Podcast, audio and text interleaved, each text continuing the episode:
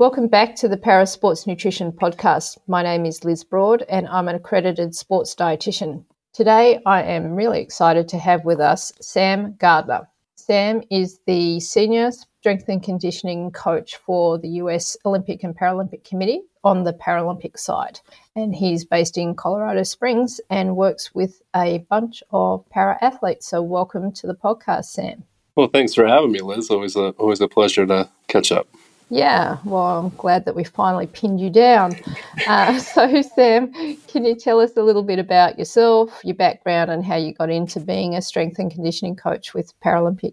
Yeah, no, happy to. It's kind of a kind of a long road for a short period of time, it seems like to me sometimes. So I, I grew up playing basketball and really wasn't that great of an athlete. Always enjoyed training and, and athletic development and physical preparation. So, you know, me getting into college and playing basketball at university here in the, the United States, part of the reason I was able to is because uh, of my passion for strength and conditioning.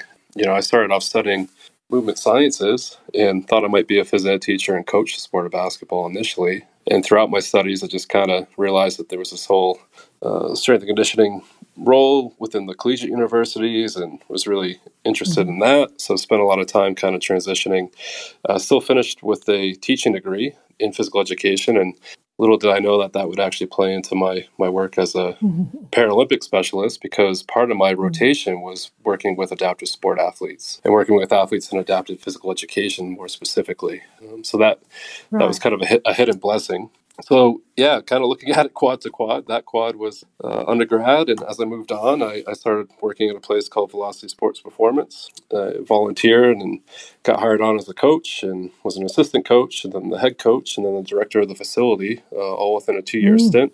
You know, I knew enough to know I didn't know anything. Uh, I was not qualified to be a director of my own facility and, and running all these programs for for kids as young as seven years old and all the way through professional sporting athletes we worked with. And the whole premise there was mm. to teach teach athletes how to become faster. So it was a lot more movement coaching than it was just in the weight room. And I really enjoyed that, working on speed mechanics, acceleration, change of direction, things like that, and just coaching, you know, youth athletes, you know, again, as young as seven and, you know, all the way through junior high and high school and, and professional. I think it was a great experience for me because I was just on the floor coaching all day and coaching a variety of mm. athletes uh, at a variety of ages. So that was a, a great experience for me. Yeah, as I said, they would have to knew I didn't didn't know what I was talking about. So I wanted to pursue a master's degree and was hoping to leave Massachusetts because I'd spent my, at that point, twenty-three years of my life in the state and was hoping to kind of branch out. But uh, Bridgewater State University, right down the road, actually offered me a G A and T A. It was basically going to cover my my studies. So uh, stayed, stayed in state, and it was a, a great decision because I had another great mentor who took me under her mm-hmm. wing, Doctor Ellen Robinson, and uh, was able to be her teacher assistant, be a graduate assistant, and work more in the sport of weightlifting on our, in our club program, which was great for me to learn more about the movements and become a better coach of weightlifting derivatives and movements. So mm-hmm. I was still working at Velocity Sport Performance, working as a G A, working as a T A, and I was volunteering at Harvard University in their athletics program. And on my one day off, I was a personal trainer uh, for M I T professors as well as uh, Harvard lawyers. So that was... So we've uh, already co- worked out that you're a type A personality who yeah. is willing to work your butt off. So that was good to lead into working for the U S O P C. Uh, yeah, well, I don't know. I, I just, you know, have this have this... burning passion, and I just wanted more and more and was excited to learn and have all these different experiences. And yeah, um, luckily I had a lot of great people who, who took me under their wing and all those different facilities. And at the end of it all, around two thousand ten, I was applying for different jobs, had finished my most of my graduate studies and was on my way to head down to Baylor University to work as a as an intern with their football program. And in the meantime, I got a call from the U S O C at the time.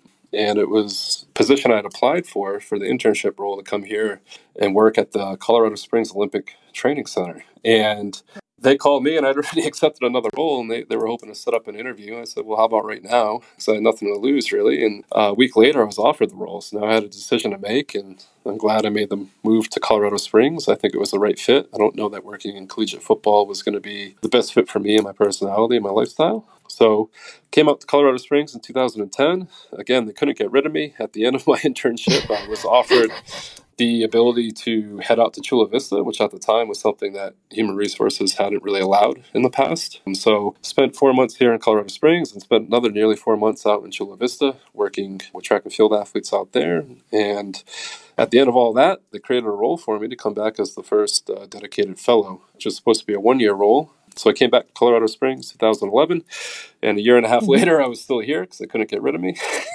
and uh, I I uh, had been in chats with the Golden State Warriors through the lockout year, the year before uh, in the N B A. Growing up playing basketball, the sport I was most passionate about, that was always attractive to me.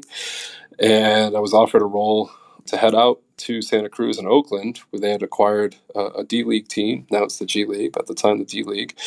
And they kind of had this new hybrid role. I've always been really passionate about the developmental process of working with athletes. I've worked with a lot of elite sporting athletes, but I personally really enjoy working with athletes who haven't cracked into the elite scene. I just feel like that's uh, mm-hmm. kind of something I, I, I really hang my hat on, is, is helping athletes move to the next level. And the the idea was just, you know, too good to be true. Um, I would be a, you know, assistant performance coach with the Golden State Warriors and kind of help run the athletic development program in Santa Cruz. The U S O P C mm. couldn't guarantee that I'd have a full-time role the following year, so I headed out to California. Spent a year out there working professional basketball. Had a lot of great, again, mentors and colleagues to learn from and bounce ideas off of. Had a had a really fantastic time, but it was kind of a year-to-year contract. Uh, in the meantime, mm. I was fortunate to get recruited by first M SOT, first Marine Special Operation Battalion, uh, MARSOC, Marine Special Operation Command. It's a lot of alphabet soup there, but basically working with Special Forces operators out in Camp Pendleton, Tier two government asset. So if you've heard of the Navy SEALs or the Army Rangers, this was the same idea, but from, from the Marine sector, that either naval operators and or naval or Marines could kind of chop off and see if they can make it through the through the rigors that, that would allow them to be with MARSOC. So being out at first M SOT was another fantastic experience, this time maybe less from a sports specificity standpoint, but I think what I learned the most from there was was more about team culture and leadership. Just a okay. daily lesson in learning what makes certain individuals better leaders, and a better lesson on teamwork, I think, uh, more so than maybe just sports spe- sports specific programming and things of that nature. Mm-hmm. Um, so that was really fantastic. thirteen months later, found out that the government hadn't actually approved the contract I'd been working on. So that left me uh, that left me in a, a bit of a bind. They were working to get back the contract in place and, and approved. But in the meantime, I'd interviewed other places, and, and Jamie Myers, who I'd spent time with as an intern in two thousand ten out in Chula, he, he allowed me to come and volunteer down in Chula Vista. And I kind of really gravitated to working with the Paralympic athletes when I was in Chula, you know, a couple of years prior, and really gravitated to it in Colorado Springs. So while I was there, I was I was spending a lot of time working with the Paralympic athletes who were residents um, in Chula Vista back in twenty fourteen, mm-hmm. this would have been. And in the meantime, I, I had some offers to go back and work in college basketball. And then MARSOC eventually got my contract back in place. But yeah, I, I got blessed with the opportunity to work as a contractor with yourself and, and Matt Kramer in, in this new initiative of creating a, a high-performance support team or sport performance support team, just like we've had on the Olympic side for years within the U S O C at the time, now geared more towards supporting and specializing in Paralympic sport. And I just thought that that was mm-hmm. really exciting, uh, a fantastic opportunity. So I, I turned down those other opportunities to potentially make more money and work less hours, but I... I just had a passion. I, I had a, yeah, yeah. I had a, I had a passion for working with these athletes. So I, I just thought that that was, that was too perfect. So I was lucky to to join you and, and Matt, and uh, kind of see this, a, a bit of a, a startup feel to it, where now we have, you know, multiple full-time strength coaches, sport, sport, multiple sport dietitians, sport physiology support, sport, you know, mental skills support, sport psychology support. And none of this really existed. And, and you know, I think yourself and Matt, and then, then me being a small piece added to that puzzle, I feel like we were kind of at the forefront of that. And part of what excites me now is, is seeing that movement grow and, and being uh, a bit of a coordinator of the S S C coaches on top of just coaching. So skipping ahead after uh, after Rio, right around twenty eighteen, you know, it was the idea of me coming back to Colorado Springs was offered, and it was a good move for my wife and, and myself to come back for a full-time role instead of contract role, which mm-hmm. is kind of year to year. Uh, so I came back as the as the first ever full-time dedicated S M C coach for, for Paralympic sport as we transitioned from U S O C to U S O P C. And, you know, a lot of neat things went into place uh, at that time with Operation Gold, where Paralympic athletes were going to get offered the same stipend from the U S O P C mm. as the Olympic athletes. Um, there was more a little bit more funding, or it seemed that way, that the resources were being kind of opened up a bit more for the Paralympic support of athletes. And, yeah, it was just a real exciting time for me to come back to Colorado Springs. Springs, my wife working for U S A Triathlon, her headquarters were here. You know, it's been a good fit for myself and the family.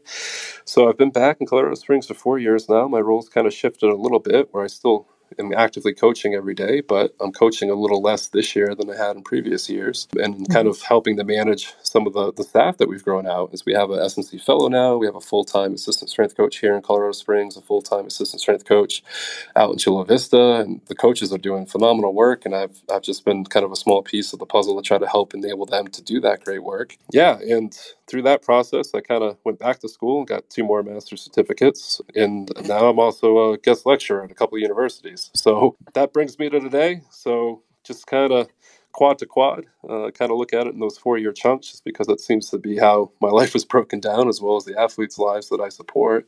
So yeah, just four, kind of four unique quads, dating back to my yeah. fifteen years of being paid to help athletes in the weight room. You still continue to astound me, and you still don't really share with everyone just how damn good you are. Like, yeah, I think, Sam, you you underplay your value way too much. Anyway, let's just say that Sam is the guru of strength and conditioning coaching in Paralympic sport, and is also a a really nice guy, really nice guy, and is just a madman because he keeps on getting degrees when he doesn't really need to. Anyway, we'll keep moving on. So can you give us an idea of which athletes you do work with at the moment and what their impairments are?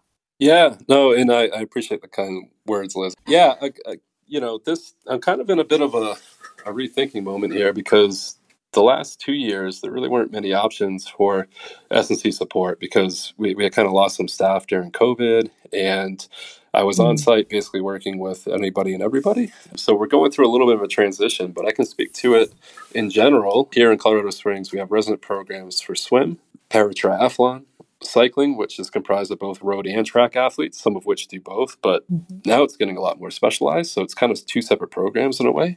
Judo, parachuting, and athletes who compete in shooting, not individuals who like to jump out of airplanes. And then rotational programs. We have rotational programs that come here for short-term, long-term stay, for selection camps in the team sport setting, for wheelchair rugby, wheelchair men's and women's wheelchair basketball. But also on my end, uh, I work directly with Nordic Skiing and Biathlon, who are a remote program, but kind of use this hub from time to time for pre and post post-surgical visits. And then out in Chula Vista, obviously, mm-hmm. we have, you know, track and field being the, the majority of the athletes we have on the Paralympic side, but also some presence within quad tennis as well as camp visits too. Yeah, it, it's a great blessing to have worked with basically seventeen of the twenty-eight Paralympic sports we have in the U S at one point mm-hmm. or another for, for more than multi-month programming or implementation of programming. So I've worked with, again, seventeen of the sports over the last you know, thirteen years. Yep. In twenty twenty-two, our S and C staff. And again, for me, part of my, my uh, kind of transition, uh, what I get really excited about is just kind of what we're doing as a team uh, within S and C, because it's not just me mm-hmm. working with one sport now. It's it's multiple coaches bringing multiple ideas to the table and multiple levels of expertise um, that we can all mm-hmm. hopefully benefit from. And as a group, heading into twenty twenty-two, which again was a, a double games year for us, twenty twenty-one, twenty twenty-two, I should say, we had one hundred twenty-three national team athletes representing Team U S A in twelve different sports that our S and C group worked with, and mm. sixty-one individual medals were earned by those athletes, which is just crazy to me. And that's not counting mm-hmm. the team sport, like individual medals. So if you actually added the relays or the, the team sport aspect to that, we're talking about nearly one hundred three athletes. Mm-hmm. And that was, you know, seventy-eight percent of them came home with a medal, the athletes that we were programming and implementing programming for in the year and a half leading up to those those two games. So yeah, that's, that's a phenomenal out- output. Yeah. I, so I've, I've been able to work, you mentioned impairments, like I've, I've worked with across all of the major impairment groups. Obviously, there's different mm-hmm. levels of classification within each sport based on each impairment and such forth. But yeah, I mean, I, I've spent a lot of time with with all all those areas, and I think that's part of the reason why I've been so excited about working within Paralympic sport, you know, working with these different sports, but also working with the different impairments in each sport has kind of forced me and challenged me to try to be creative and, and not kind of rest on my laurels, because every day is a new day and every athlete I meet has a new set of challenges that they're up against. And mm-hmm. that's part of what gets me excited about supporting these athletes is I, I can't just kind of copy and paste one program or plan and, and send that out to a group of athletes. Like it's like I could, but it wouldn't go well and it probably wouldn't be very efficient. So yeah, that's, that's kind of a long-winded answer. I apologize for yeah. rambling, Liz, but yeah, no, I, car- so good. currently as of today, um, the sports I spend the most time hands-on supporting right now would be uh, athletes from triathlon, cycling, as well as Nordic ski and biathlon. Mm-hmm. And so how does your programming differ from how would be with an able-bodied sport? Do you approach programming? Obviously, it's in highly individualised. You've already kind of indicated that. But are there any other differences in terms of how you program relative to how you would for an able-bodied program? Yeah, there are differences, but I think there are a lot of similarities too. And I think at first, when I first started working as a Paralympic athlete, I focused more on the differences than the similarities, if that makes sense. Mm-hmm. I, I've kind of yep. shifted a little bit over the years where it's like the process of analysis is still pretty much the same.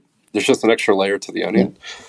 So for me, like step one is learning more about the sport itself. So we might consider that as a sporting demand analysis profile. So for me, that's a great opportunity to connect with the, the sport coach as well as the support staff who know more about that sport than I do, as well as the athletes in that sport. Uh, you know, you can d- take a dive in the lit review and everything else, but there's not always a whole lot of substance there. It depends on what the sport is. Yeah. And then for me, getting out to the sport, getting out to sport training or sport competition is just a great learning opportunity to learn more about what it is we're preparing athletes for. Within that, mm-hmm. you know, there's medical considerations. So the sporting injury profiles, as well as the individual athlete's injury history that play into that mm-hmm. area. And again, within that, then you have those pair of considerations as well. So like in the sporting demands analysis profile, you might know, like I thought I knew the sport of basketball, but that doesn't mean I understand wheelchair yep. basketball, right? Mm-hmm. As one basic example. And then within the, the injury profiles, like I might understand that in the sport of wheelchair basketball, maybe shoulder injuries is of high risk or high prevalence. And then maybe an athlete that I might support or Katie might support that I might kind of work with, maybe they have a, a history of something else around the shoulder injury. That's good to know on top of the sporting needs. But then on mm-hmm. top of that, what is their specific impairment that may or may not be playing into that injury profile? Or what is that specific impairment, you know, that we might need to consider from a physical preparation standpoint? From there, you know, yep. uh, hopefully once we know a little bit about the sport, know a little bit about the injury history of the sport, and the two big questions I usually want to answer are, what is the, the highest prevalence of injury in the sport, but what is also the injury that takes people out of the sport the longest? Because those are usually two different things. Mm. So yep. once we get those questions answered, we might move into a trainability assessment where we take individual athletes through a bit of a movement screen. And that's something I've been trying to craft because there wasn't really one for parasport. You know, let, let's mm-hmm. take the functional movement screen, which is really common in able-bodied sport, seven set standard movements. Well, I might work with a quad tennis athlete with a high location of spinal cord injury, and they might not be able to perform any of those seven movements.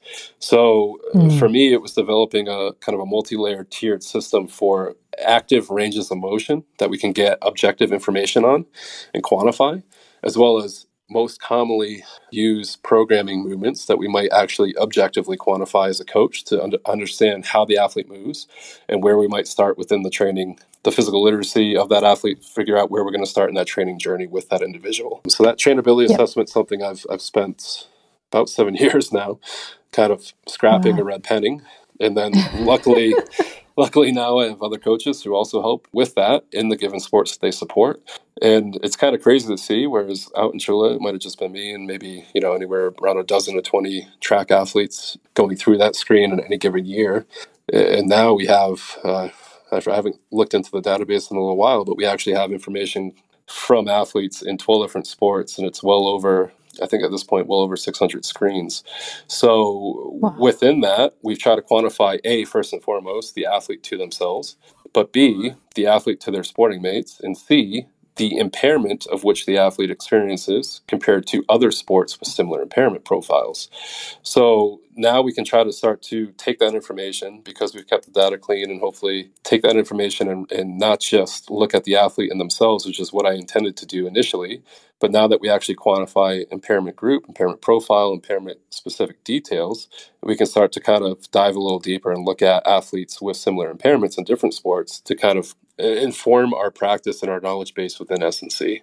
Mm-hmm. So from there, after trainability assessments, like a lot of coaches, they want to rush right to athletic assessments. To me, that that that's kind of the last step. I want to make sure that the athlete's healthy. I want to make sure that the athlete, I understand how the athlete moves before I just throw them into a four screen, or before I just throw them into mm. uh, on on field test or assessment. Yeah. So that's kind of my my approach. And then within para sport, obviously, you know, I, if you if you look at somebody with, let's say, above the knee unilateral amputee, you know, like there's other considerations outside of just how they move, like energy expenditure.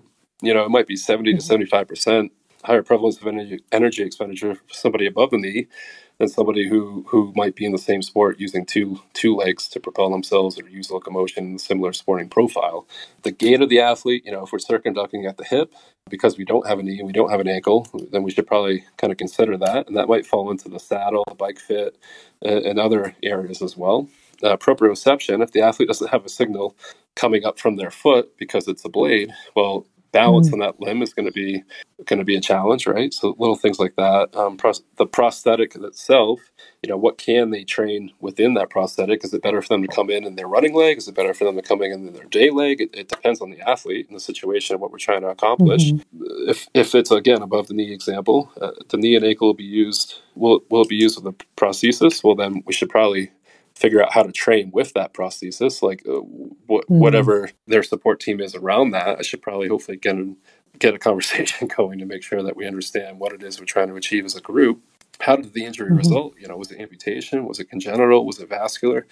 Those are probably good things for me to understand as a coach. You know, special attention to stump care and discomfort. You know, if an athlete can't perform a leg press in that specific prosthetic, well, you know, I probably shouldn't just force it on them because I need them to like press, mm. you know, if, if I'm going to create stump discomfort or stump potentially an actual burn and site and cyst, that, that can take them out of training for a very long period of time, which is the opposite of what I intend to do. So, yeah, yeah it, you know, also in that one example of, let's say, about the knee amputee, how much work is going through their, their sound or biological limb? Mm-hmm. Do I need to constantly overload it if if it's already being overloaded constantly in their sport? Different considerations around that. Mm-hmm. So, I mean, each impairment would have different considerations as an S and C coach that you probably want to try to find answers to before you just hand out a plan and say, off you go. Yeah. Yeah. Yeah.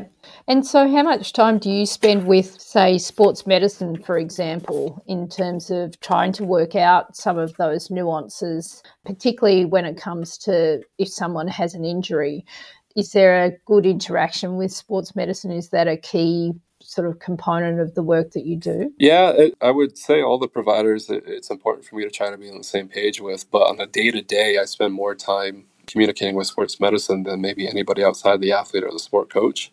And that's a daily check-in mm-hmm. for me, because unfortunately, like within parasport, you know, we have injury and instances of burden and illness reports that come out after every quad. And what we see is like the Paralympic athletes four to six times more likely to have a musculoskeletal injury than their able-bodied counterparts in the same sport. And their Paralympic athletes are also mm-hmm. eight times more likely to experience a shoulder injury than their able-bodied counterparts within the same sporting yeah. profile. So unfortunately, it's pretty rare that I don't have an athlete that doesn't have something going on. Mm. So me checking with sports medicine daily is important. We also have weekly briefs where we do athlete rounds, you know, for any athlete who's either visiting and or lives and trains here in Colorado Springs.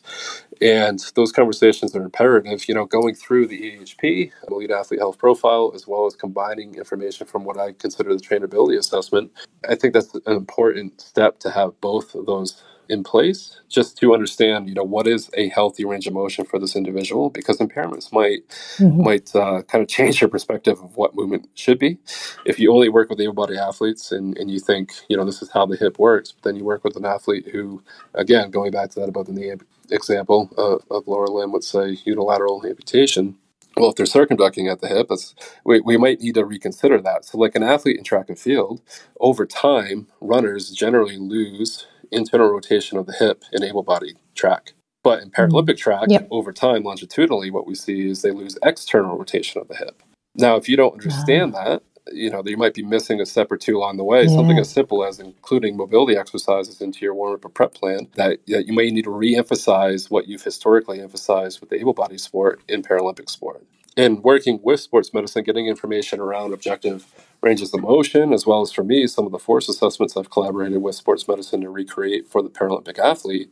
Um, all that's really just critical information to help inform my practice. You know, ideally getting a profile for mm-hmm. the individual, not just the sport, can really help kind of inform what is most most important for the individual that I'm working with. Mm. And would you say that you spend more time in the gym supervising and, and overseeing from a from a safety perspective, or have you set up some procedures within the gym that ensure the safety of the athletes? Yeah, I mean, safety is safety is critical. I think I think rule number one is is do no harm. You know, uh, our job is to help support them in their sport, and hopefully everything we do doesn't take them away from that sport training. Mm. And it's the old piano analogy that other coaches have used before me. But, you know, if you want to get good at the piano, I don't go buy a flute.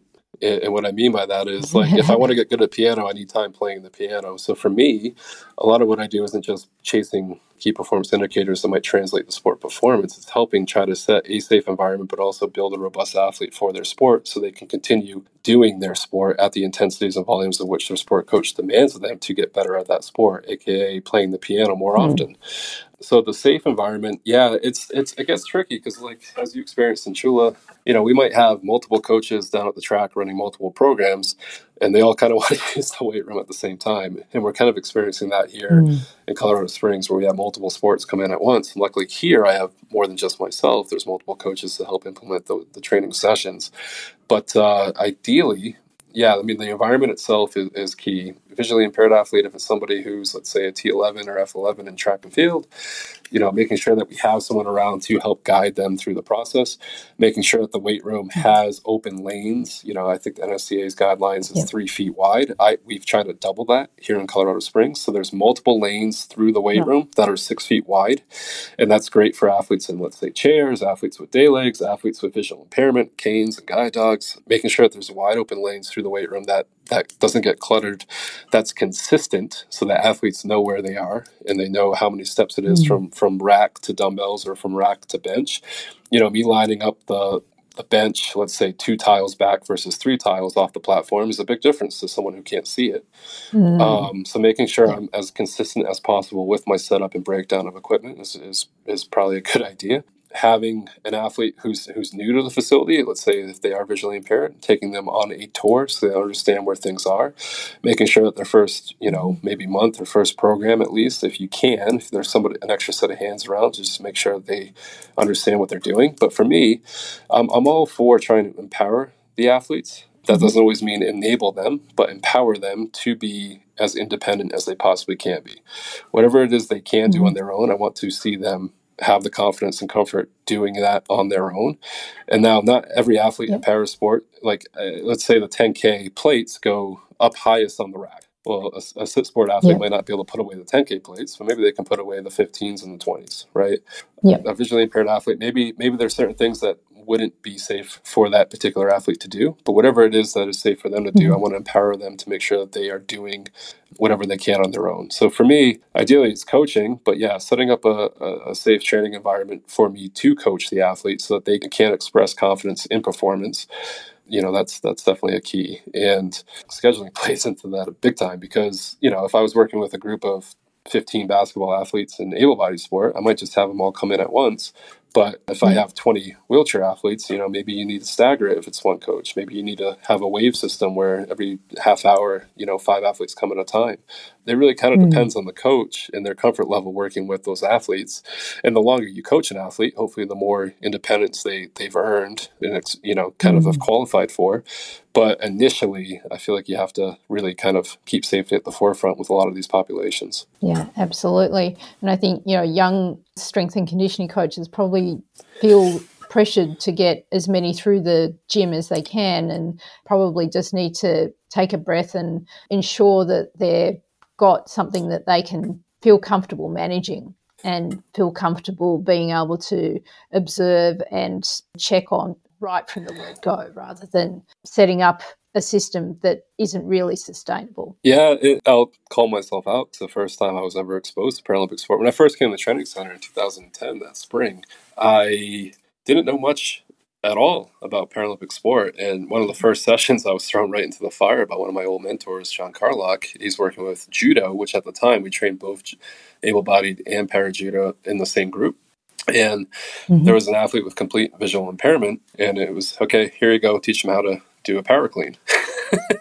And, huh? you know, so that, that was a real eye-opener to me, because you come in and, and maybe you have a bit more confidence as you're younger than, than maybe you should have earned.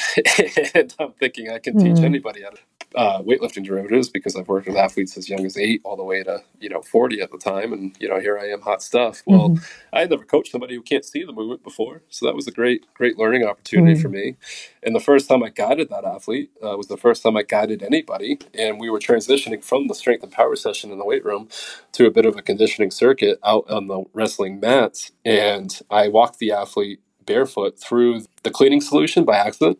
I was so worried about, oh no. I was worried, I was so worried about the, the bikes, uh, you know, as we transitioned from the, the, the clustered area into the open mat space. I avoided the bikes mm-hmm. by then putting the athlete's feet directly into the cleaning solution after they'd already taken their socks off. So I got called out, and they gave me a real oh, hard time it. about that. And it was, uh, you know, so like, again, my confidence in coaching visually impaired athletes when I was thirteen years ago, twelve years ago was, was not super high, but now I might be able to handle multiple visually impaired athletes at once and, and expect to have a bit of a group yeah. session. And how do you manage athletes who don't have access to it? Like you said that you have a lot of athletes who are remote, like the Paranordic Ski team. What if they don't have access to someone to help them in the gym, or they don't even have access to the gym? And, and this happened a lot during COVID. How do you manage that? Yeah, I think you need to recalibrate expectations. I personally am more comfortable coaching athletes in person than I am in the, the quote-unquote remote coach setting. I, I think it can work well when you have a trusting relationship with an athlete versus just getting handed somebody who's now remote that you don't have a working relationship and trusting relationship with. Um, that's something I still struggle with. I think in that mm-hmm. setting of COVID, luckily a lot of the athletes that were now remote had been athletes I'd worked with in person. So if I had yeah. to pour a little water in the program, meaning not making it as complex as possible, making it something that they can facilitate on their own, I would choose that over the most perfect plan on paper that might be at offering unnecessary risk to the athlete. So, mm. you know, using equipment, great. But even just getting something in, especially those early days when we weren't sure how long we were going to be in this new setting, or we didn't really know if the games were going to be pushed a year or not, or canceled, or there's just a lot of uncertainties. I much rather see an athlete do something and get it done safely than nothing, and or then try to push mm-hmm. the most uh, high means plan at them that they might not be able to perform safely on their own without supervision. Uh, currently, like with yeah. the Nordic program, luckily, a lot of what I do with some of these programs is coach the coaches. Yeah. So yes, like, I want to coach the athletes, but I need to coach the coaches too, because if I'm not there and there's going to be somebody there who is supervising a session, I want them to at least understand the general philosophy of the plan, understand that it's okay to make modifications because I'm not there. I'd rather you put set an athlete up for success and make an adaptation or modification instead of wait a week to talk to me and then say, hey, should we cross this off and do that? Well, no, like I like let's talk through some of this. Like if there's a if there's the Uh, the overall stimulus and intent of what we're trying to accomplish. But I don't think any one road leads to Rome, and I don't think any one exercise needs to be forced on anybody, never mind within Paralympic sport. So making modifications, mm-hmm. making adaptations, empowering the coaches to understand that, hey, this is what I'm looking for, but how we get there, I'm going to trust your judgment, and we can talk about it and bounce ideas off mm-hmm. each other, but I'd much rather you step in and be a coach than a wallflower and just let things happen. So mm-hmm. I think that's imperative too, and it took me a little while to to kind of shift mindsets there of not just trying to coach the athletes, but coach the staff. And it's not always just the coaches. It might be a support staff member. It might be somebody within sport performance that's yeah. going to be there. It might be a, a medical provider. And, you know, ideally, if we're working for Team U S A, hopefully we can work together as a team to, to get the program across versus just me worrying about anything specific because it's on a sheet of paper that I designed. Yeah, cool. And how much influence do you think nutrition has on your athletes achieving the results that they're working towards? Yeah, I think I think sport. And you can you can be brief. You can be brief. No, I think it's I think it's great. I think I think nutrition is imperative. I think fueling and refueling is obviously something that we look at. Obviously, you and I were I was fortunate to work with you for a number of years and, and looking at Uh, body composition, looking at strength to power weight ratios, looking at all these different factors. But like, if an athlete's not properly fueled, the training's never going to be, it's never going to be to the level of which that we as S S Cs are, are hoping it can be. And if athlete's not refueling or rehydrating post-training, then the next session is going to be affected. So like, it, it all hopefully plays hand in hand. The athlete's recovery, the athlete's preparation, how we fuel, how we refuel, imperative. I think hydration is is talked about a lot, but it's something as simple as, as maybe the S S C coach collaborating with the sport dietitian and knowing that an athlete has a tendency to be dehydrated. Well, then maybe I'm the a bit of the water bottle police, you know, making sure that they at least show up to the weight room mm-hmm. with a water bottle. If it's something around body composition, if I know the specific goals and parameters of which have been set by the professional, which is the sport dietitian and not me as S S C, hopefully then I can help encourage and reinforce the message and, and check in with the mm-hmm. athletes. Because a lot of times, the way it's set up here at least, a lot of times the S S C coaches, we might not see as many athletes as the sport dietitians might come across in a quarter, let's say, but we might see athletes in a specific sport profile more often. So sometimes our role can be to help mm-hmm. reinforce the message. As long as we know what the message is and the goal is, you know, hopefully we can be uh, a team player and, and try to make sure that the athletes are yeah. having a bit of a checkpoint with us so that they just don't go two months without meeting their goals and expectations. And I, yeah. I think too, like, you know, we, we chase quote unquote high performance and, and, and line of sight with, with medals as being a bit of a bit of a commodity here with, with Team U S A. But like, I think some of the, one of the athlete case studies I'm most proud of was an athlete who was a long shot to make the team, but did such a great job committing mm-hmm. to your plan and had lost, uh, I believe it was thirty pounds in two years and just kind of went through a metamorphosis of what their body composition was. And not only did they make the mm-hmm. team in Rio, but they went out and made the final, which, you know, uh, mm-hmm. we don't always celebrate that here at Team U S A because we chase medals and high performance. But for that athlete, he committed to what high performance was for himself compared to what his process had been to that point. And I, I just thought that was so cool. Yeah. And then that athlete now was lean and was able to actually get out of his chair more often and start walking.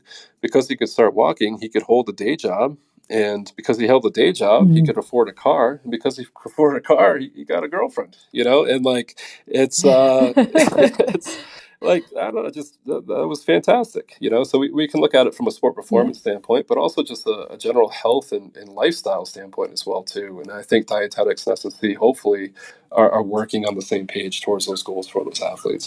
Yeah, absolutely. So any recommendations that you have for potential or new strength and conditioning coaches who are potentially interested in getting involved in para sport? For for strength and conditioning specifically, yeah, I, I think just being hopefully someone who's open-minded.